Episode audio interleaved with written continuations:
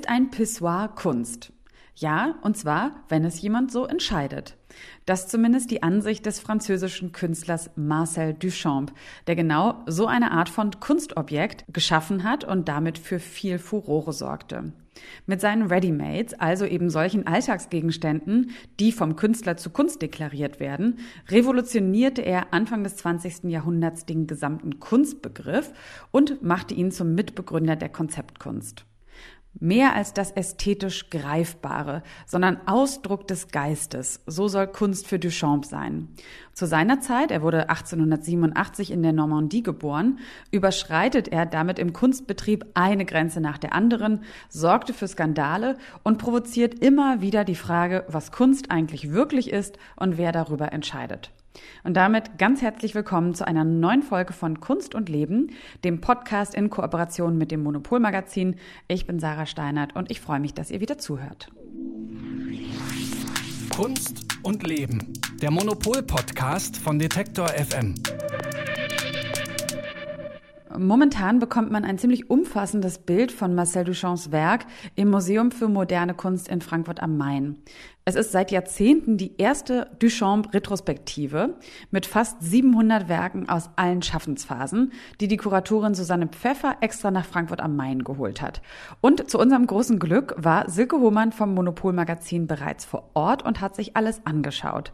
Über diese Ausstellung, vor allem aber wie sehr Duchamps Denken und sein Schaffen das Verständnis von Kunst bis heute prägen, wollen wir in dieser Folge sprechen. Und dafür begrüße ich ganz herzlich Silke Hohmann und wie immer auch Elke Buhr, die Chefredakteurin Chefredakteurin vom Monopol Magazin. Hallo. Hallo. Hallo. Die Frage, was eigentlich Kunst ist, die schwebt ja irgendwie immer im Raum, vor allem über Konzeptkunst, die für uns zwar heutzutage schon so ein bisschen normaler geworden ist, ähm, einen größeren Raum auch in der Kunst einnimmt, was aber eben nicht bedeutet, dass sich diese Frage, ist das Kunst, ja oder nein, nicht mehr stellt. Wir starten gleich in diesen Podcast. Vorher ein kurzer Hinweis unseres Werbepartners. Bald ist es wieder soweit. Die Art Düsseldorf öffnet vom 12. bis zum 14. April ihre Tore auf dem Areal Böhler. Mit dabei sind 105 Galerien, die eine Mischung aus aufstrebenden Talenten und etablierten Künstlern präsentieren. Die Messe untermauert ihren Anspruch an Diskursivität, Innovation und das Aufgreifen aktueller Themen durch ihren kuratorischen Ansatz und die gezielte Gestaltung ihrer Sektionen und Fokusthemen.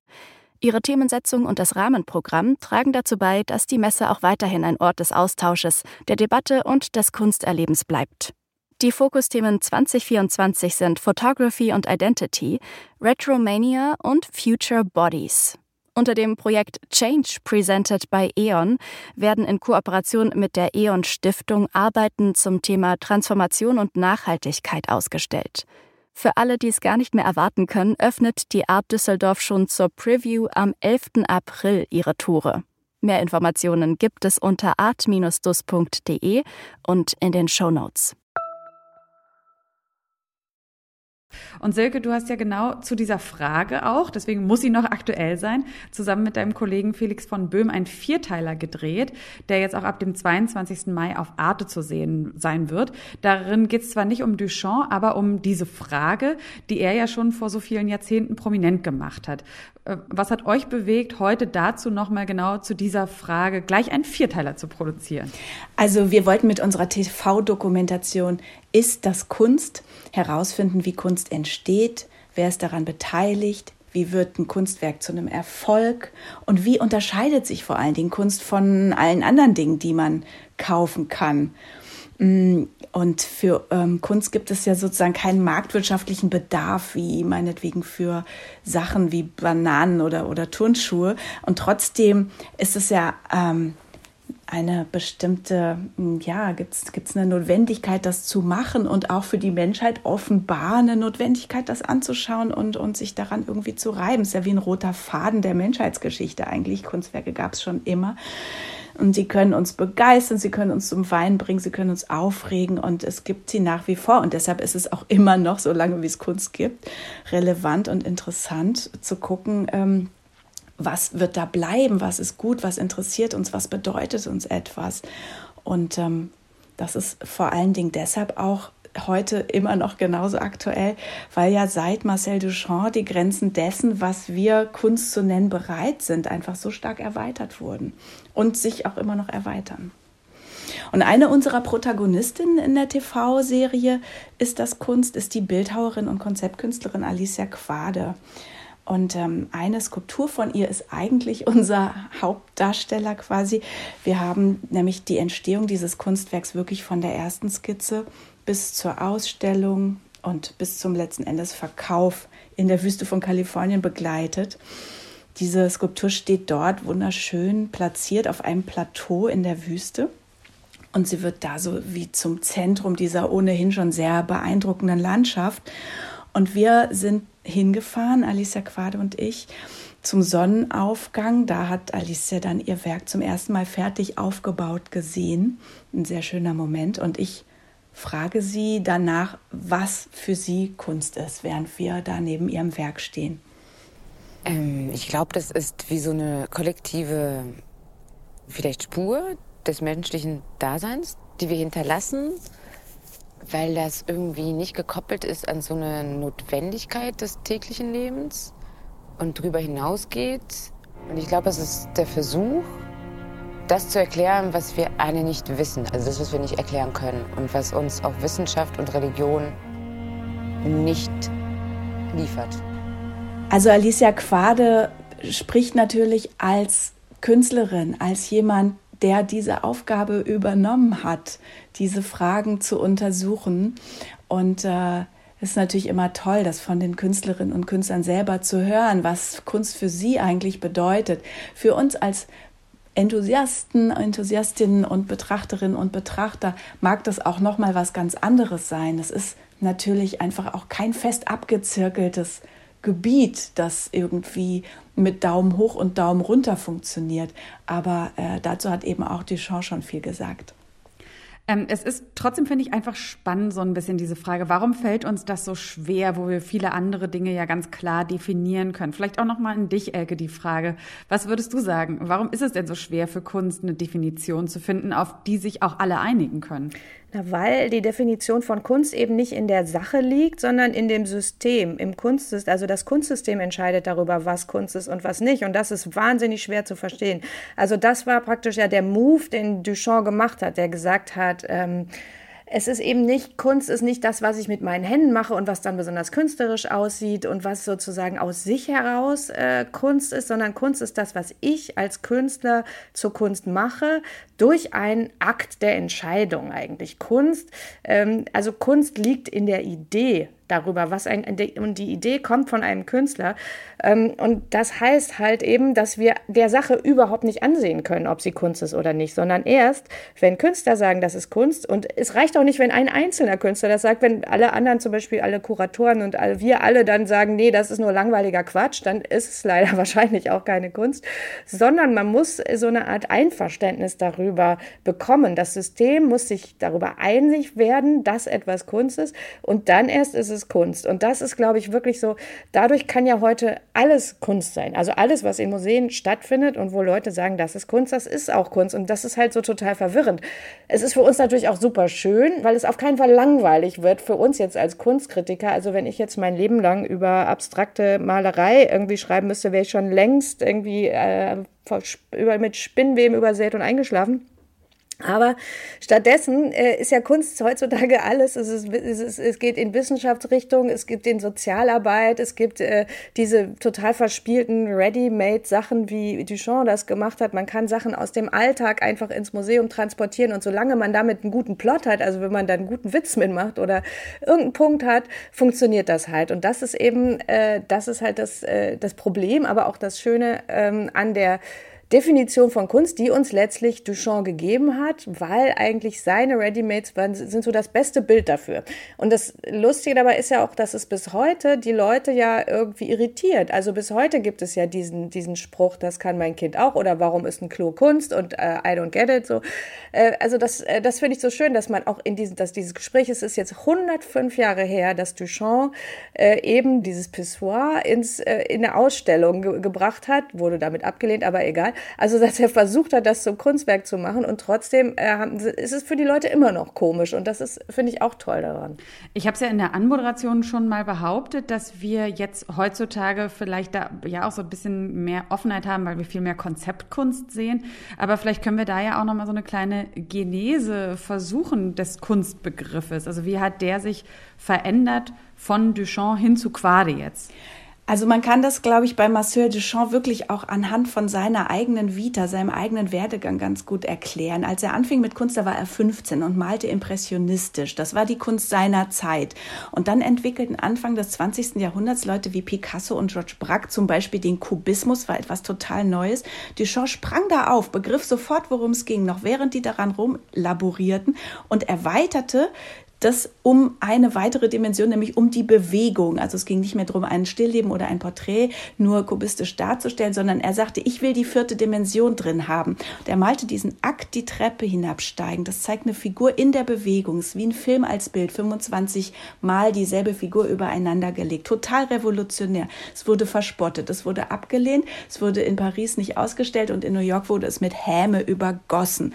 Also drehte er der Malerei den Rücken zu und ich stelle mir vor, wie er sich sagte, wenn ich innerhalb der Grenzen der Kunst nicht gesehen werde, nicht verstanden werde, nicht gehört werde, dann muss ich halt die Grenzen der Kunst verschieben. Und das hat er gemacht. Und er fragte sich dann, kann etwas Kunst sein, das kein Kunstwerk ist? Und so entstanden eben die ersten Readymates. Und schließlich öffnete dieser Gedanke, so wie Elke auch gerade schon beschrieben hat, die Kunst eben auch für alles komplett. Alles kann Kunst sein, jede Sache, jede Handlung, auch die Unterlassung einer Handlung oder auch etwas richtig schlecht zu machen, kann Kunst sein. Es kommt aber eben darauf an, dass es interessant ist, dass es vorher noch nicht gemacht wurde, dass es relevant ist für die Zeit, in der es stattfindet und aber auch darüber hinaus. Und das ist eben das Schwierige, dass auch was nicht so einfach vorherzusehen ist. Das ist eben diese große Aufgabe, etwas Neues in die Welt zu bringen und das ist wirklich viel, viel schwieriger, als es sich anhört. Und ähm, Duchamp sagte eben auch, ich glaube nicht an Kunst, ich glaube an Künstler. Und ich glaube, er meinte damit genau diese Befähigung, etwas wahrhaftig Neues in die Welt zu bringen. Und das gilt genauso heute.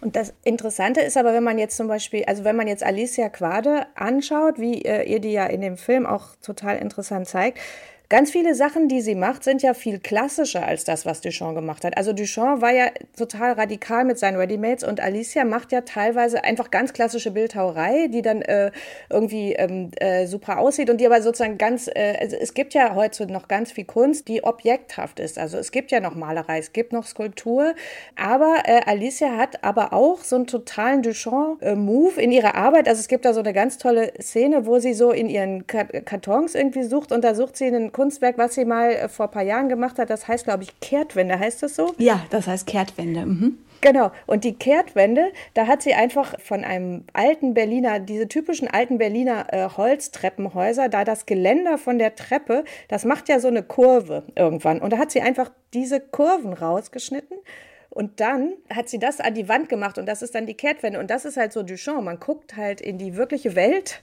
äh, und äh, importiert dann praktisch so Readymates äh, in die Kunst. Und das, was Alicia Quade eben auch mit Duchamp vielleicht verbindet, ist dieses radikale Hinterfragen von allem. Also wirklich, warum ist das so? Wer hat das festgelegt? Warum ist was wertvoll? Woraus besteht der Mensch? Sie hat wirklich die Bestandteile des menschlichen Körpers als chemische Substanzen in kleine Ampullen gefüllt und das dann wieder als Bild oder als Skulptur in einen Ausstellungsraum gehängt. Natürlich ist das ein Bild und natürlich ist das eine Skulptur, aber es ist vor allen Dingen eben ein krasser Gedanke und eine krasse Umsetzung eines Gedanken in eine bestimmte Form. Silke, du hast ja auch geschrieben in deinem Artikel ähm, im aktuellen Heft, dass äh, Duchamp so der Erfinder der Gegenwart ist. Ist das auch darauf bezogen? Ähm, das ist im Grunde auf die Kunst bezogen ähm, die Auffassung von Kunst, die Duchamp gesetzt hat, die gilt einfach bis heute. Und das, was wir Gegenwartskunst nennen, das hat er einfach vorbereitet und das hat auch nach ihm einfach nie wieder jemand in dieser Radikalität gemacht. Jetzt ist es ja so, äh, dass schon es viele zeitgenössische Künstler gibt, für die auch Duchamp nach wie vor eine wichtige Rolle spielt. Also klar, jetzt Alicia Quade, habt ihr gesagt, ist da auch äh, sehr irgendwo in ihrem, in ihrer Kunst zumindest gedanklich beeinflusst von Duchamp und ähm, so ist es auch für den chinesischen Konzeptkünstler Ai Weiwei, ähm, der so ein bisschen in den Werken von Duchamp eine Brücke sieht zwischen westlicher und östlicher Denkweise. Ähm, vielleicht können wir das uns noch mal genauer anschauen. Das fand ich interessant, also ob das da um diese ja um dieses nicht dualistische vielleicht geht, was wir ja aus der östlichen Denkweise sehr kennen, also eben nicht einfach nur gut und schlecht feste Raster und so, sondern eben alles so ein bisschen ähm, offener und vielleicht dann auch nochmal drauf zu schauen, wie er denn aber auch diesen Kunstbegriff von Duchamp an der Stelle für sich weiterentwickelt. Ja, das war sehr lustig. Wir haben Ai Weiwei gefragt, ob er äh, für unsere Serie, die wir im Heft haben, Alte Meister von Neuen geliebt, ob er da ein äh, Werk aussuchen kann, was er gut findet. Und äh, wir haben ihm gar nicht gesagt, dass wir in dem Monat auch eine Duchamp-Titelgeschichte haben oder so. Ähm, und dann kam er halt, also da kam der Text erst an, war chinesisch, wir konnten es nicht verstehen, dann wurde er übersetzt und dann war so, oh, Überraschung, er hat wirklich Duchamps Fountain mhm. genommen. Das fand ich so total super. Und ähm, seine Argumentation ist dann, also er findet Duchamp gut, weil ähm, er meint, das wäre echt echt so ein Zen-Meister.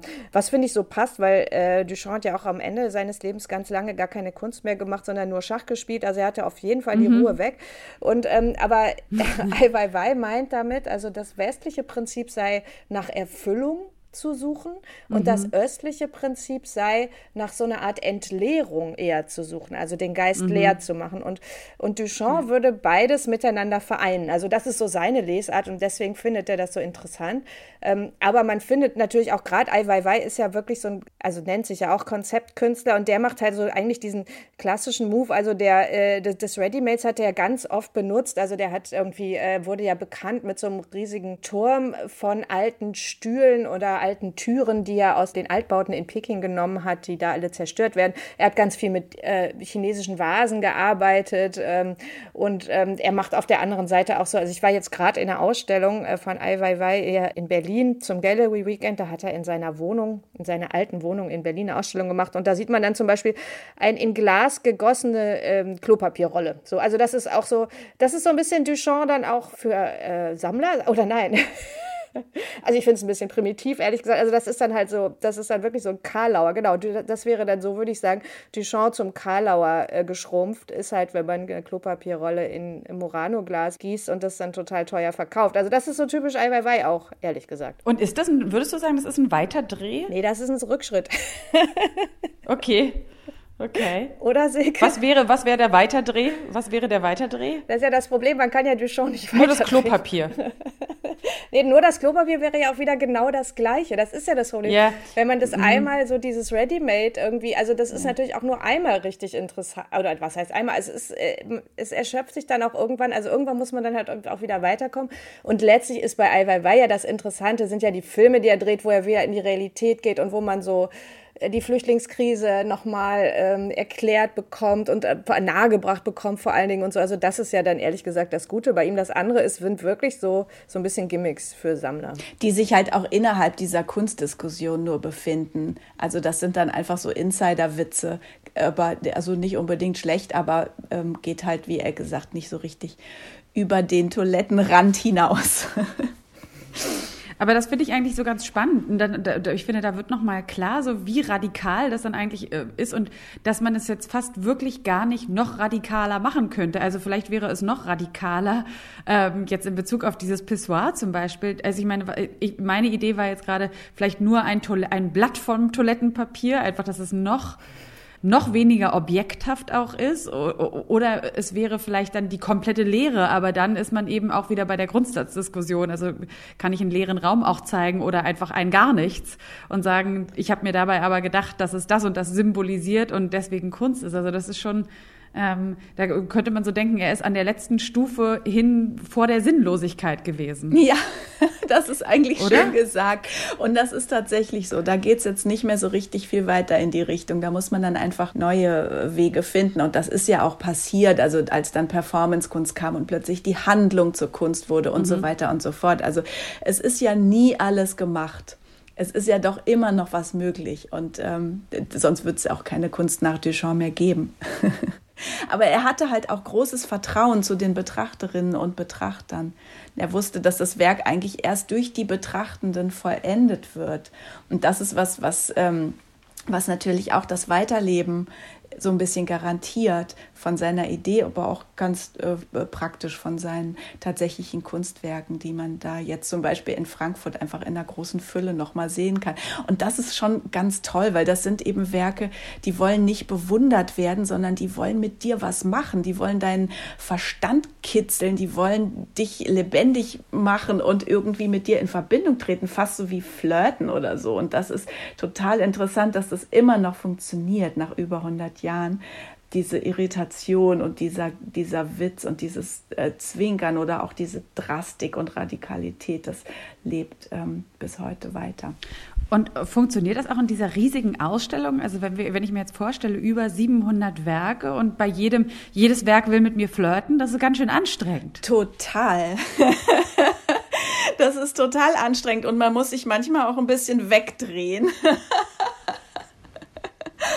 Na klar, man sucht dann auch aus, was einen selbst interessiert, aber diese Ausstellung funktioniert ganz fantastisch, weil es eben auch nicht nur ein Fountain Urinoir gibt, das dann da irgendwie meinetwegen toll in Szene gesetzt wird als die Inkunabel der Gegenwartskunst, sondern die gibt es mehrmals, weil Duchamp hat das auch mehrmals gemacht und das ist auch irgendwie ein tolles Aha-Erlebnis und ein Staunen, dass man denkt, ach komm, das war doch eben schon und wow, jetzt hängt es hier nochmal von der Decke und das hat die Kuratorin und die Direktorin des Museums, Susanne Pfeffer, unheimlich intelligent und schön gemacht, dass man sozusagen auch sieht, dass Duchamp überhaupt nicht darauf aus war, dass seine Werke bewundert und angebetet werden als das einzige Ding, sondern der wollte das einfach radikal öffnen und hat gesagt, ich mache einfach fünf und die sind trotzdem Originale.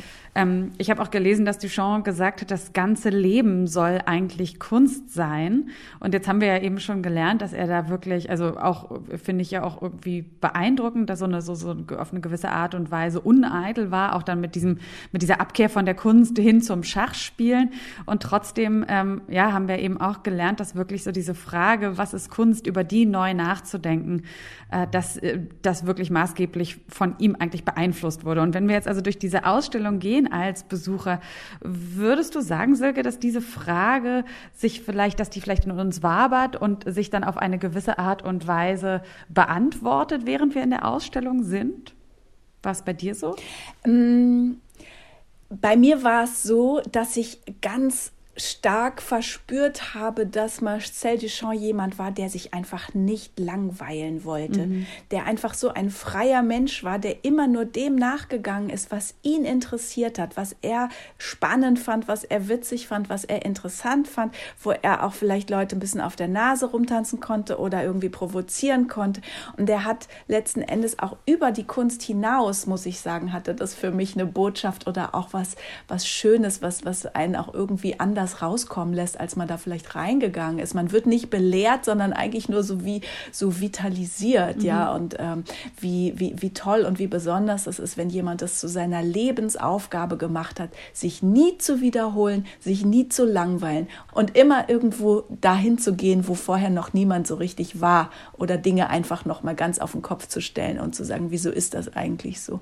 Also letzten Endes eine fast kindliche Begeisterung für interessante, spannende Dinge, die das Leben lang eigentlich zu erhalten und dem nachzugehen, das ist vielleicht sogar eher auch die Frage, was ist ein Künstler mhm. und gar nicht so sehr diese Frage, was ist jetzt Kunst und was ist nicht Kunst und was ist schlechte Kunst und was ist gute Kunst. Ich glaube, diese, diese, dieser innere Kompass, den interessanten, spannenden Dingen nachzugehen, das ist ähm, die Ursache für Kunst und auch natürlich für viele andere Dinge, die die Menschheit weitergebracht haben.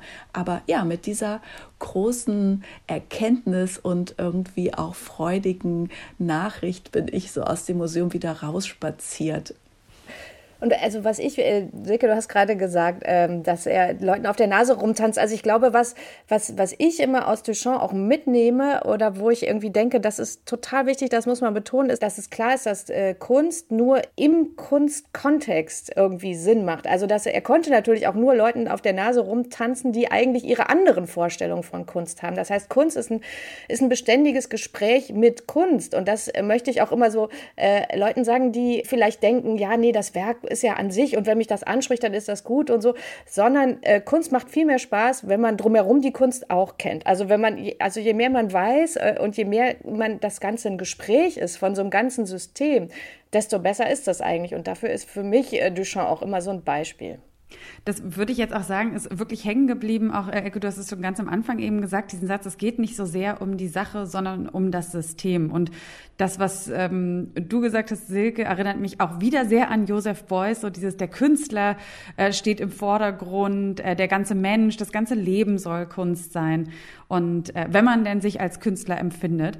Und da bin ich auch gespannt, was es dann eben äh, macht mit den Leuten, die diese Ausstellung besuchen. Es kann wirklich vielleicht sehr inspirierend sein, auf jeden Fall noch so ein paar Grenzen vielleicht sprengen, ein paar Vorstellungen, die man im Kopf hat. Und deswegen sei an dieser Stelle äh, natürlich allen, die uns zuhören, ganz herzlich auch diese Ausstellung ans Herz gelegt. Marcel Duchamp läuft im Museum für moderne Kunst in Frankfurt noch bis zum 3. Oktober.